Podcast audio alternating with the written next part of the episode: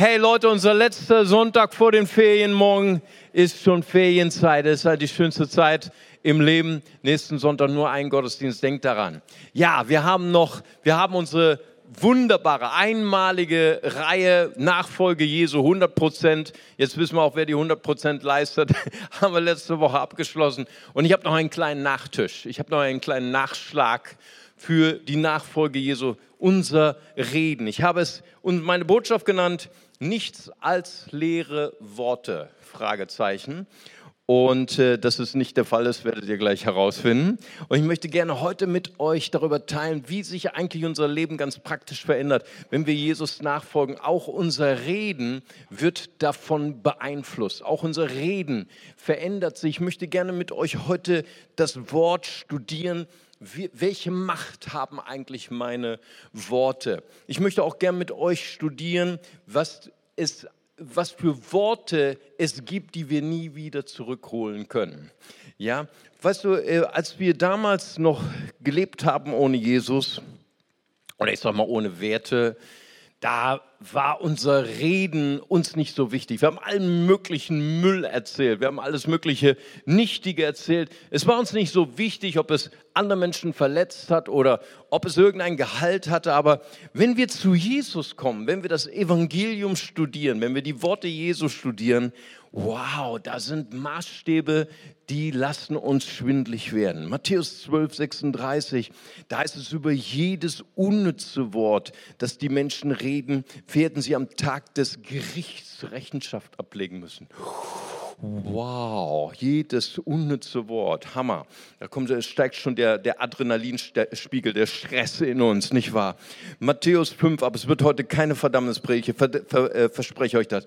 Matthäus 5, 34, 37, wir sollen gar nicht schwören Viele Leute, die ich kenne, ich kenne jetzt immer mehr Orientalen, die schwören gerne. Aber äh, Jesus war auch Oriental und er sagt, wir sollen überhaupt nicht schwören. Unsere Rede sei, sei ja, ja, nein, nein. Das gefällt den Deutschen, ne? immer kurze Worte, nicht so viele Worte. Ja, ja, nein, nein.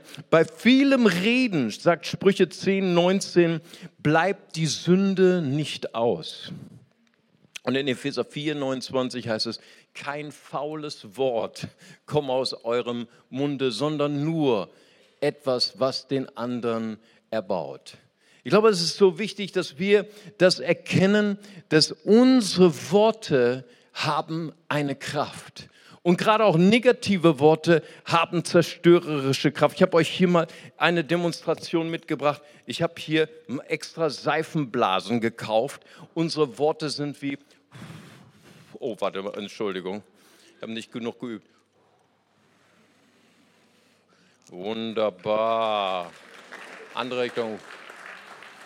Sind wie, ah, siehst du, da kriegt man sogar Applaus für äh, Seifenblasen. Okay. Ist, unsere Worte sind wie Seifenblasen. Wir können sie nicht alle zurückholen. So sind unsere Worte. Wir wünschten uns manchmal, wenn wir unnütze Worte gesprochen hätten, wir könnten unsere Worte zurückholen. Aber du kannst manche Worte nicht zurückholen. Du kannst manche Worte nicht unvergessen machen. Du kannst vielleicht sagen, es tut mir leid. Hätte ich lieber nicht gesagt, aber es bleibt trotzdem ein Stachel, ein Schmerz. Wir leben in einer neuen Generation. Wir leben in den sozialen Netzwerkgenerationen. Viele von uns haben Facebook, Twitter und so weiter. Wir können manche Posts, die wir machen, können wir nicht zurückholen. Denn es gibt einen Satz, den möchte ich euch auch gerne mitgeben. Das Internet vergisst niemals. Ne? Gott entscheidet sich dafür, ich will nicht mehr gedenken deiner schlimmen Taten, aber das Internet vergisst niemals. Was ich habe äh, äh, noch eine einen Artikel gelesen von einem 14-jährigen Jungen. Sein Name heißt Matthew Burdett. Er lebte in Kansas und er, er ein, ein ganz normaler 14-jähriger Lausbube, der nicht lernen wollte, der den Unterricht gestört hat. Er hat einen Sonnenblumenkerne ge, gegessen im Unterricht. Der Lehrer hat ihn rausgeschickt auf, äh, äh, aus der Klasse und er ist dann vor Langeweile auf die Toilette gegangen, hat sich dort selbst befriedigt und irgendein anderer Junge hat ihn heimlich dabei gefilmt auf seinem iPhone und hat das ins Facebook gestellt. Und das wurde dann viral, nannte man das heute. Es ging über die ganze Facebook-Seite. Tausende von, von Kopien wurden gemacht. Und er wurde dann gemobbt und so schlimm gemobbt, dass er mit 14 Jahren sein Leben ein Ende gesetzt hat. Es war so peinlich für ihn, es war so erniedrigend für ihn, dass er noch nicht einmal mit seinen Eltern darüber sprechen konnte. Er sagte, ich habe keine Freunde mehr, mein Leben hat keinen Sinn mehr. Das war sein Abschiedsbrief. Worte haben zerstörerische Kraft. Posts, Bilder, Videos, die wir senden, um andere Menschen fertig zu machen auf den sozialen Netzwerken. Es hat Kraft. Deine Worte sind niemals leer. Nichts als leere Worte. Nein, deine Worte haben Kraft. Jedes Wort, was du sprichst, hat eine Auswirkung, weder entweder zum Negativen oder zum Positiven. Darum geht es heute. Wir wollen heute ein bisschen durch das Wort Gottes erforschen. Was sagt Gottes Wort eigentlich über die Kraft unserer Worte, sowohl zum Bösen als auch zum Guten? Wenden wir uns erstmal den, den zerstörerischen Worten zu, den bösen Worten. Da gibt es so verschiedene griechische Worte für, für diese verschiedenen Arten. Da gibt es die sogenannte üble Nachrede das, wo wir als Gemeinde gesagt haben, wir wollen uns darauf verständigen, wenn wir Mitglied werden hier im CLW, wir machen ein Versprechen, wenn wir Mitglied werden, wir wollen nicht negativ sprechen über Menschen, die nicht anwesend sind. Das ist unser Versprechen, was wir uns gegeben haben. Das ist die sogenannte Kakologeo. Ne? Hört sich schon schrecklich an ne? auf Griechisch. Die üble Nachrede. Dann das Blasphemio, das Beleidigen. Blasphemie, dieses Wort kommt davon, nicht nur Gott beleidigen, sondern auch wenn wir negativ gegen das Ebenbild Gottes, gegen den Menschen sprechen, auch das nennt die Bibel Blasphemio oder das Kataraumai, das Verfluchen, Menschen festlegen durch negative Aussprüche, indem wir Aussprüche machen der Negativität. Das wirst du niemals schaffen du bist nicht schön genug, wirst niemals jemanden abbekommen, wirst nie jemanden heiraten. Das sind Fluchworte. Der Fluch heißt Anathema. Ne, damals die, die äh, Theologen, die Kirchen, wenn jemand nicht so gelehrt hat wie die eine Kirche, dann hat eine Kirche die andere Kirche verflucht. Anathema hat man dann auf dem Konzil gerufen. Dann haben die einen Christen die anderen verflucht. Ein Fluch vom biblischen her ist jemanden Gott zu einer Weihegabe, zu einem Objekt der Zerstörung weihen. Das ist eigentlich der, der biblische, die biblische Übertragung des Begriffs Fluch. Wir, wir weihen jemand zum Untergang. Wir weihen jemand zur Zerstörung Gottes. Und deswegen sagt auch die Bibel, unsere Worte, alles, was wir sprechen, hat Kraft, hat Macht. Sprüche 18, 21. Tod und Leben sind in der Gewalt der Zunge. Wow. Und wie sehr dieses Wort wahr ist, wie sehr dieses Wort auch historisch, auch bibelhistorisch nachverfolgt werden kann, das sehen wir, wenn wir eine kleine Studie machen, wie Männer sogar ihre Söhne verflucht haben. Wahnsinn. Ne? Denkst du, das steht in der Bibel? so etwas Schreckliches. Ja, ich sagte, die Bibel ist nur ein Spiegel der Realität unseres, unseres sündigen Alltags. Die Bibel ist überhaupt kein Märchenbuch, was irgendwo in einer schönen Fantasiewelt schwebt. Die Bibel spiegelt den harten Alltag wieder in millionenfachen Haushalten, auch in Deutschland. Da heißt es hier über Noah. Noah verflucht seinen Sohn Kanaan. Warum?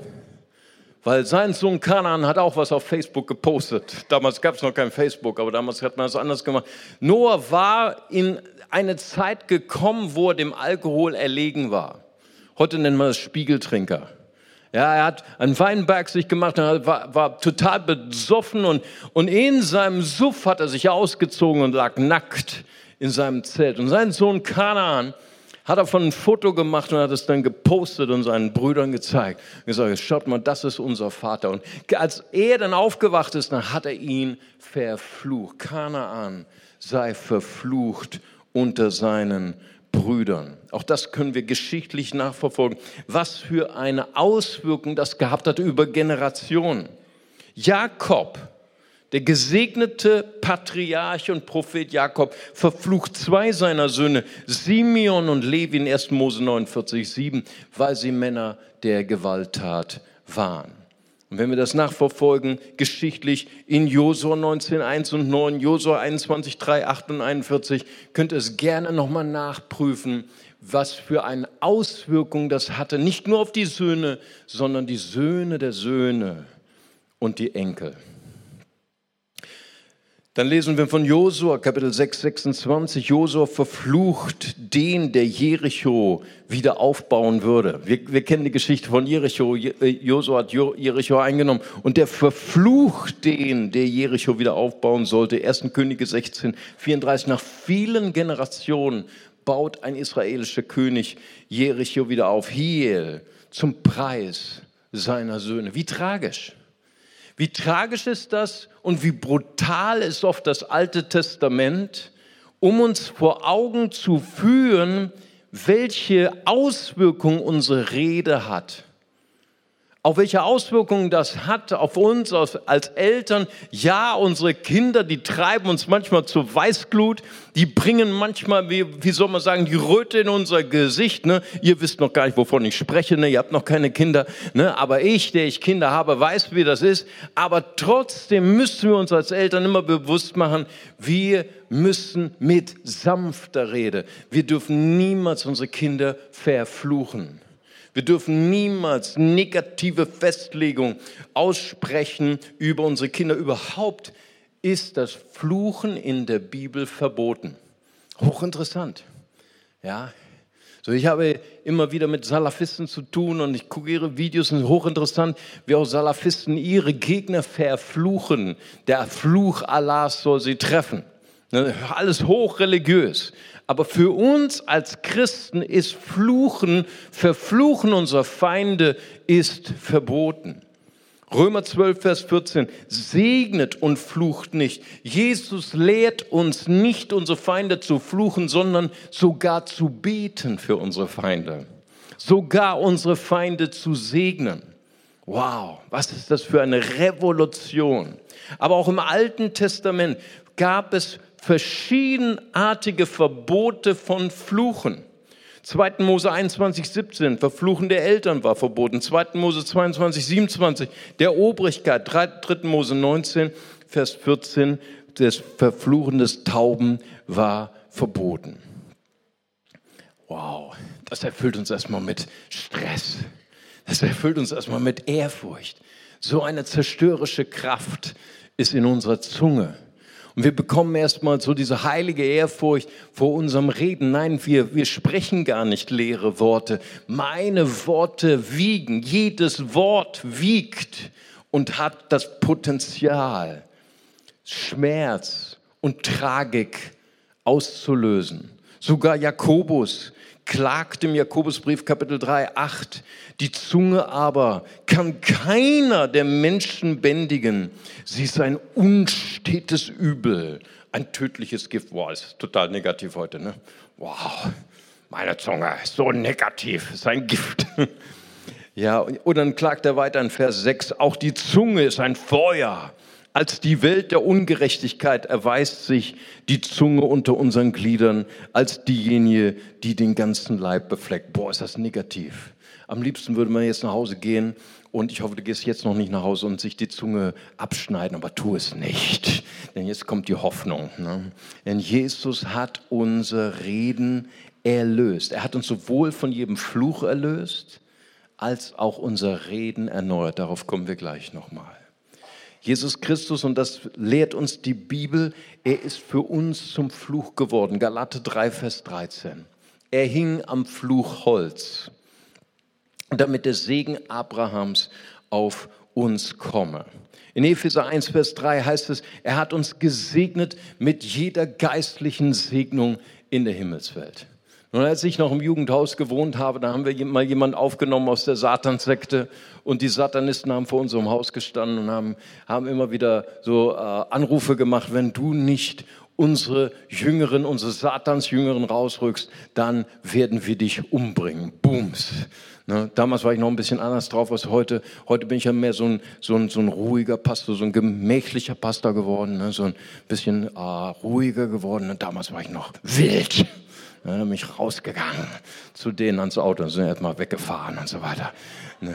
Aber ich war mir bewusst, und das wollte ich nur noch mal sagen, äh, dass ich bin, seitdem ich in Jesus bin, sind wir in einer Segnungszone. Amen. In einer Erlösungszone. Wir sind wirklich erlöst von jedem Fluch. Halleluja. Amen. Da heißt es nämlich in Sprüche 26, 2, wie ein Sperling, der hin und her flattert, wie ein, ist ein unverdienter Fluch, er trifft nicht ein. Amen. Selbst wenn jemand negative Worte über dich ausgesprochen hat, vielleicht sogar in der letzten Woche, Worte, die dich tief verletzt haben, sie haben keine Auswirkung, denn du bist in der Erlösungszone von Jesus. 4. Mose 23, 23 gibt keine Zauberei gegen Jakob, keine Wahrsagerei gegen Israel. Und selbst wenn wir den Fluch verdient haben, wir kommen in diese wunderbare, unbeschreibliche Zone der Erlösung. Es ist so bewegend, was David spricht in 2 Samuel 16, 12. Hier ist David. Was hat er alles auf dem Kerbholz, der Junge? Er hat die Ehe gebrochen. Er hat den Mann mit der Frau, mit der die Ehe gebrochen hat, hat er um die Ecke bringen lassen. Er war ein Ehebrecher und ein Mörder. Er hat den Fluch Gottes verdient. Und er musste fliehen von seinem Sohn. Vielleicht kennt ihr die Geschichte. Und dann kommt sein Nachbar und verflucht ihn. Und sein Bodyguard, David er hatte so eine Reihe von Bodyguards, ne? die waren nicht so freundlich wie ihr heute. Ne? Das waren so, so, so Haut drauf Typen. Ne? Und er hat gesagt, hey David, gib mir nur einmal die Erlaubnis, schneid ihn mit dem Kopf ab. Ne? Dann hört er auf zu reden. Und David sagt, lass ihn, lass ihn. Ich habe den Fluch verdient. Aber, und das ist ein bewegender Vers, der Herr wird mir Gutes zuwenden anstelle seines, also von seinem Nachbarn, seines Fluches. Was für ein Erlösungsbewusstsein. David, der wusste, jawohl, ich hab's verdient. Ich habe den Fluch verdient. Ich habe Schuld in meinem Leben. Ich habe falsche Entscheidungen getroffen in meinem Leben. Aber ich äh, glaube an einen Gott, der erlöst. Ich glaube an einen Gott, der vergibt, der sogar meinen Fluch und das negative Reden von anderen Menschen über mich umdrehen kann. Oder Nehemia, der vor den Trümmern der Stadt Jerusalem steht. So stehen wir vielleicht manchmal auch. Oder vielleicht stehen wir heute vor den Trümmern unseres Lebens. Vor den Konsequenzen der falschen Entscheidungen, die wir getroffen haben.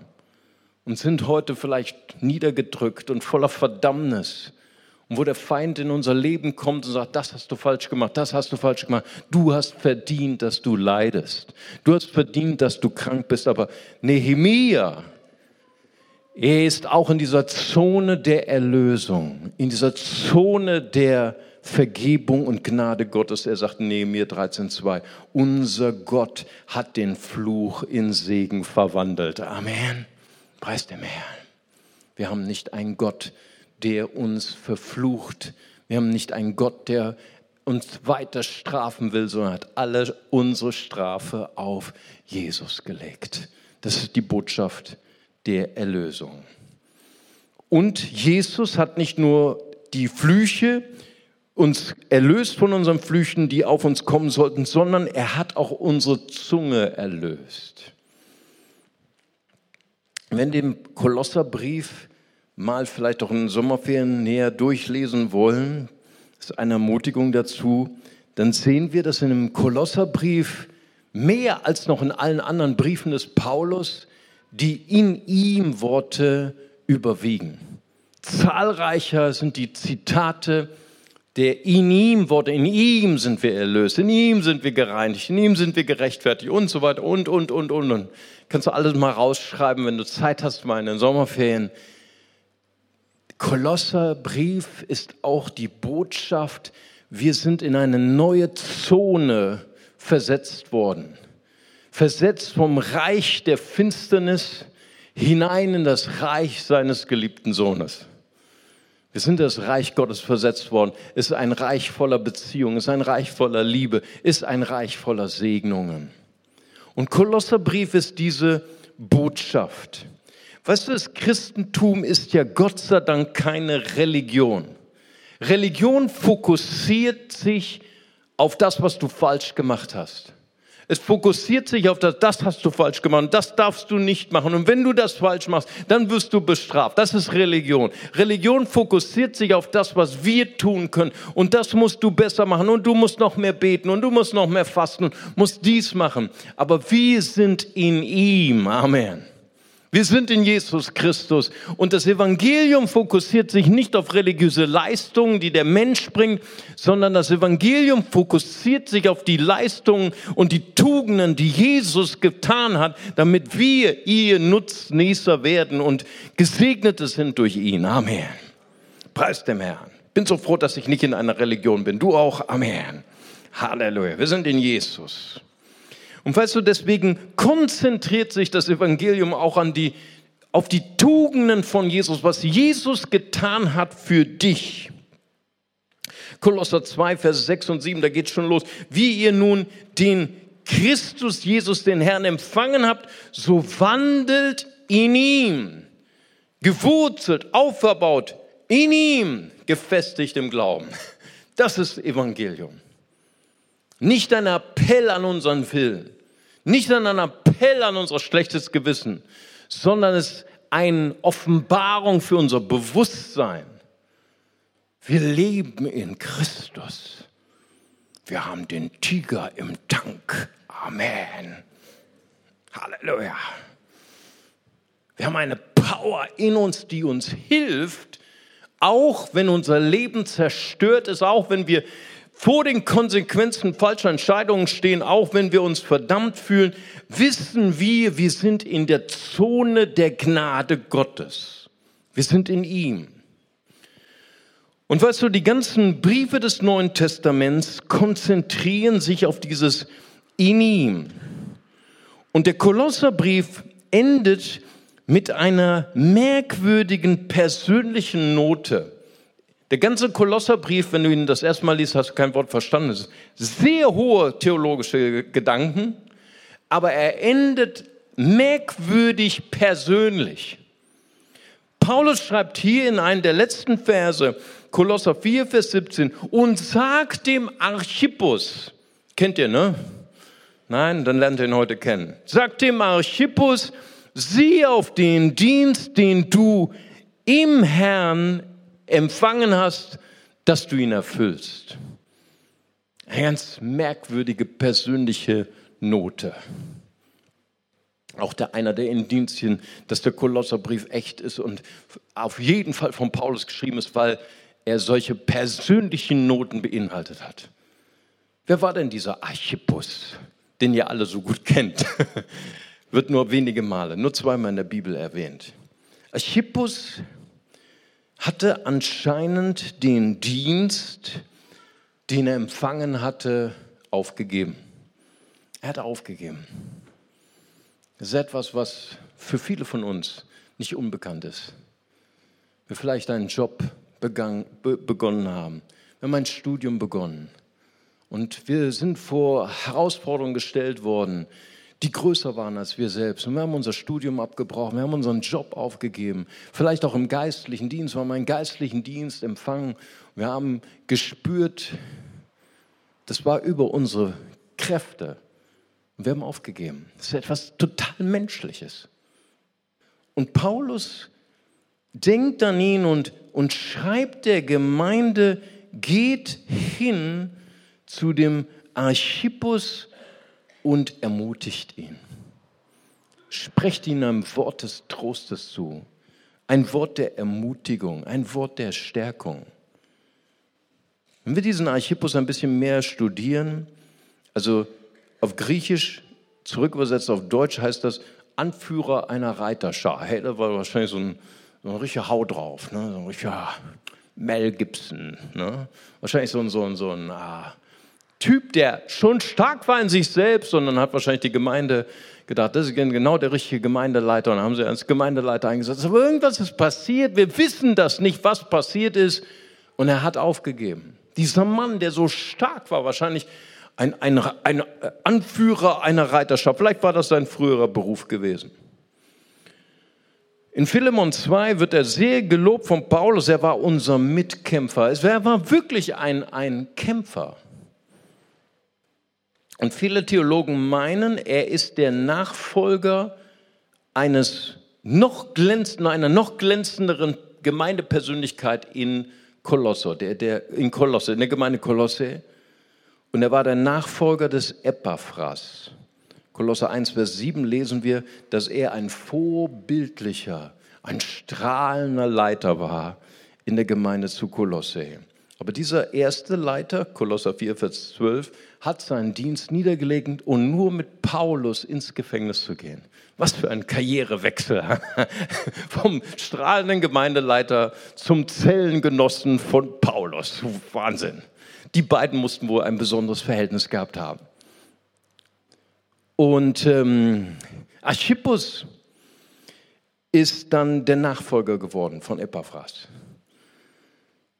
Ich weiß nicht. Ich kann nur interpretieren. Aber es ist manchmal so, wenn wir in die Stufen, in die Fußtritte von jemandem kommen, der so ein strahlender Held war, dann fangen wir uns an, mit anderen zu vergleichen. Vielleicht hat er das gemacht. Gesagt, so ein toller Mann Gottes wie der Epaphras werde ich nie werden. Und man vergleicht sich. Vielleicht bist du eine Mutter und du vergleichst dich mit anderen Müttern. Vielleicht bist du ein Student, vergleichst dich mit anderen. Und, und das ist etwas, was uns, was so schwierig ist. Wir werden fokussiert auf andere Menschen und definieren unseren Wert. Wir definieren unsere Fähigkeiten durch andere Menschen. Was für ein harter Weg.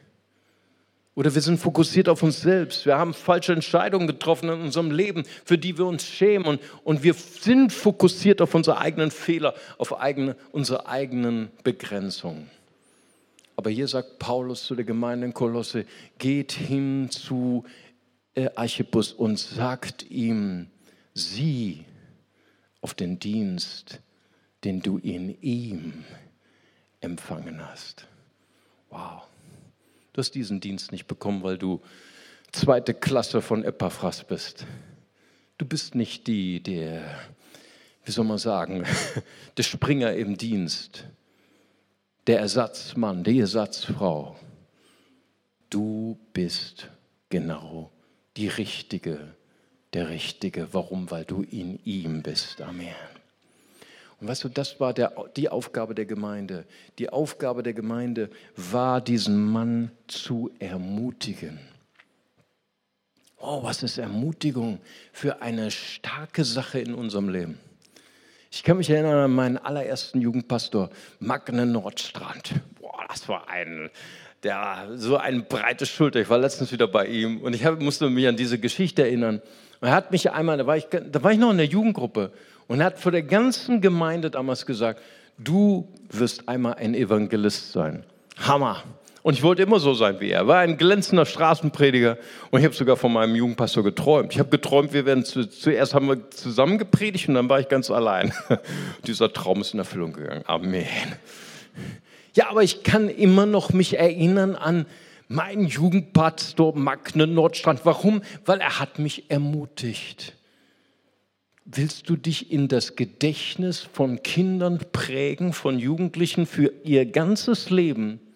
Werde ein Träger der Ermutigung. Werde jemand, der ermutigende Worte transportiert. Werde jemand, der, der stellvertretend für Gott Gottes Sprachrohr wird und sagt, ich glaube an dich. Ich weiß, du wirst es schaffen. Ich weiß, Gott hat etwas Großartiges mit dir vor. Ist es nicht so? Und ist es nicht so, dass, dass die Bibel genau auch das immer wieder sagt, Sprüche 16, 24, freundliche Worte sind Honig. Weißt du, freundliche Worte, Worte der Ermutigung sind Nahrung für unsere Seele. Da geht es weiter. Freundliche Worte sind Honig, Süßes für die Seele und Heilung für das Gebein. Hammer.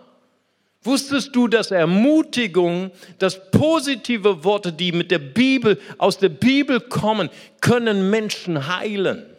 In ihrer Seele, in ihrem Leib. Sprüche 25, 25. Kühles Wasser auf eine lechzende Zunge. So ist eine gute Nachricht aus einem fernen Land. Amen. Hammer. Lasst uns doch solche Träger werden, Träger der Ermutigung. Weißt du, ich, ich träume, das ist mein Traum, das ist meine Vision vom CLW. Ich träume von solch einer Gemeinde, dass wir so eine Gemeinde werden, wo auch solche Leute sein sind vielleicht, so wie unser Archippus, der aufgegeben hat. Weil er gedacht hat, ich bin nicht so gut wie der Epaphras. Aber dann gibt es eine Gemeinde, die zu ihm hingehen und sagen, hey, schau mal weg von dem Epaphras. Bring mal deine eigenen Schuhe mit. Amen. Du brauchst nicht in den Schuhen von anderen laufen. Denn schau auf den Dienst, den du von ihm und in ihm empfangen hast. Ich träume von solch einer Gemeinde, wo wir gegenseitig uns ermutigen durch gute Worte, durch Ermutigung. Weißt du, Negativität ist so einfach. Wir können so einfach uns gegenseitig entmutigen. Wir können so einfach auf das Äußerliche schauen und immer wieder andere Leute festlegen. Negativität bindet uns, aber Ermutigung setzt uns frei. Amen.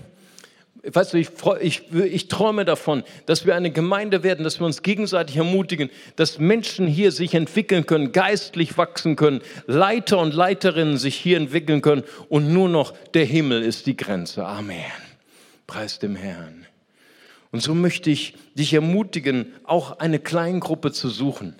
Eine Kleingruppe, wo du ermutigt wirst, wo einfach Zuspruch fließt.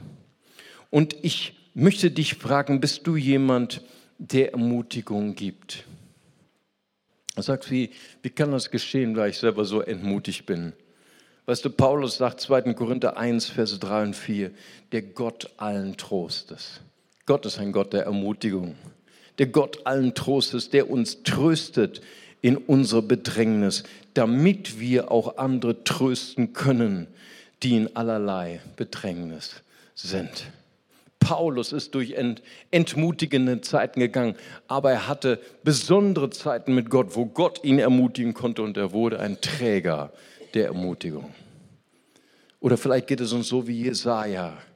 Jesaja, der sagt in Jesaja 6, in dem Jahr, in dem König Hosea starb, war ein negatives Jahr, sah ich den Herrn sitzen auf hohen und erhabenen Thron. Und sein, der Saum seines Gewandes, der Saum seiner Herrlichkeit erfüllte den Tempel. Was für ein Herrlichkeitsmoment. Und auf einmal wurde er sich gewahr, meine Lippen sind unrein ich bin genauso wie meine Generation. Ich lebe in einer Generation voller unreiner Lippen. Ich bin genauso ein Entmutiger wie alle anderen. Und dann kam der Engel mit der feurigen Kohle. Vielleicht kennt ihr das Kapitel, sonst müsst ihr es nochmal lesen. Und dann sagt der Herr zu ihm, ich will, du bist gereinigt. Wen soll ich senden? Wer will für uns gehen? Und ich möchte uns heute so ermutigen, hineinzukommen in die Gegenwart Gottes hineinzukommen in diesen, die Zone des Trostes, die Zone der Erlösung und ein Träger seiner Herrlichkeit zu werden. Ein Träger seiner Ermutigung. Amen. Lass uns so zusammen beten. Halleluja. Vater, ich möchte dir von ganzem Herzen danken, Herr, für diesen Morgen, Herr. Ich danke dir, dass wir dir folgen dürfen, Herr. Und ich danke dir, Herr, auch wenn wir unsere Zunge nicht im Zaum halten können, Herr, Vater, wir danken dir, dass wir in Jesus Christus sind, dass wir in dieser Zone der Gnade sind, Herr. Und ich danke dir, Herr, dass du uns heute gezeigt hast, Herr, dass wir erlöst sind, Herr, von negativen Worten, die über uns ausgesprochen sind. Und dass du uns erlöst hast, auch Träger zu werden deiner Ermutigung. Und bevor ich ein Gebet sprechen möchte für Nachfolger Jesu, möchte ich gerne noch fragen, während unsere Augen noch geschlossen sind, vielleicht ist jemand hier und du hast heute eine Sehnsucht bekommen, ich möchte auch in diese Gnadenzone hineinkommen. Ich möchte auch in diese Beziehung kommen zu dem Gott des Trostes. Weißt du, die Bibel sagt uns zwei Sätze. Der erste ist sehr negativ. Wir alle sind getrennt von Gott, von unserer Natur aus, durch unsere falschen Entscheidungen, durch unsere Fehler. Wir alle sind Sünder. Und der zweite Satz ist umso positiver. Johannes 3, Vers 16 heißt es, so sehr hat Gott die Welt geliebt, dass er seinen eingeborenen Sohn sandte. Jeder, der an ihn glaubt, geht nicht verloren, sondern wird ewiges Leben haben. Und vielleicht hast du heute gespürt, jemand hat an deine Herzenstür geklopft. Jesus klopft an mein Herz. Und heute ist mein Tag. Heute möchte ich meine Herzenstür öffnen und ich möchte gern Jesus bitten, komm du in mein Herz, reinige mich von aller Schuld und schenke mir ein komplett neues Leben. Und wenn du sagst, das bin ich, das möchte ich gerne haben, dann lade ich sie einfach kurz ein, kurz ihre Hand zu heben als ein Zeichen für Gott. Und ich würde gerne für sie beten. Danke, Jesus. Preis dem Herrn. Vielleicht ist jemand hier heute Morgen und du sagst, heute ist mein Tag, ich möchte heute mein Herz öffnen für Jesus. Und ich möchte mein Herz öffnen für den Erlöser und für den Herrn in meinem Leben.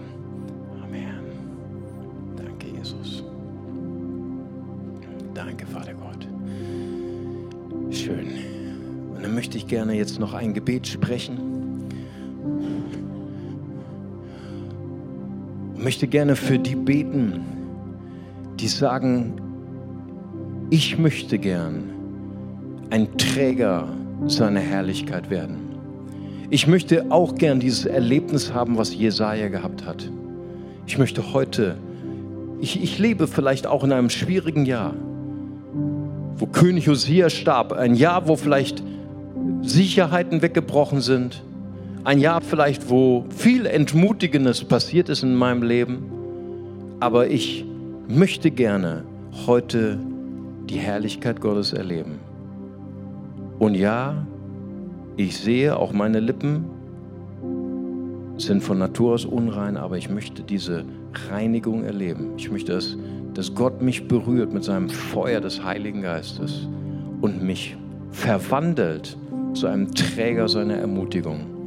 Dass die junge Generation, dass ich meine Kinder, dass ich die Jugendlichen ermutige, dass ich meine Geschwister ermutige, und Worte der Stärkung sprechen kann. Wenn du das heute sagen möchtest und sagst, ich möchte mich Gott hingeben, ich möchte meine Zunge Gott weihen, dann steh einfach auf an deinem, an deinem Platz als ein Zeichen, dass du dich Gott ganz hingeben möchtest, dass Gott, du Gott deine Zunge weihen möchtest und sagen möchtest, ich möchte ein Träger von Gottes Ermutigung werden. Preis dem Herrn. Halleluja, Jesus. Danke, Herr. Vater, ich danke dir, Herr dass hier das Potenzial steht, Herr, um eine ganze Stadt zu verändern. Danke, dass hier das Potenzial steht, ganze Familien zu verändern, ganze Klassenzimmer zu verändern, Vater, ganze Büroräume, Firmen zu verändern, weil hier Menschen sind, die verändert werden in ihrem Reden, Vater, ich danke dir, du hast gesagt, wir sollen uns keine Sorgen machen, was wir reden sollen, sondern du wirst der Redende sein, Heiliger Geist. Ich möchte das zu jemandem sprechen als Segensspruch. Du hast in der kommenden Woche ein ganz schwieriges Gespräch in deiner Familie, ein ganz schwieriges Gespräch in deinem Job. Du musst einen, einen Vortrag halten in einer Uni. Und der Herr spricht heute zu dir, mach dir keine Sorgen ich will dir meine Weisheit geben, ich will dir meine Worte geben. Vater, so danke ich dir, dass du jeden heute berührst mit deinem Feuer und wir geben dir alle Ehre, denn du hast uns erlöst und du hast uns hineingeführt in die Zone deiner Gnade. Ist das nicht fantastisch? Lass uns Gott einen Applaus geben und ihn feiern und ihn preisen.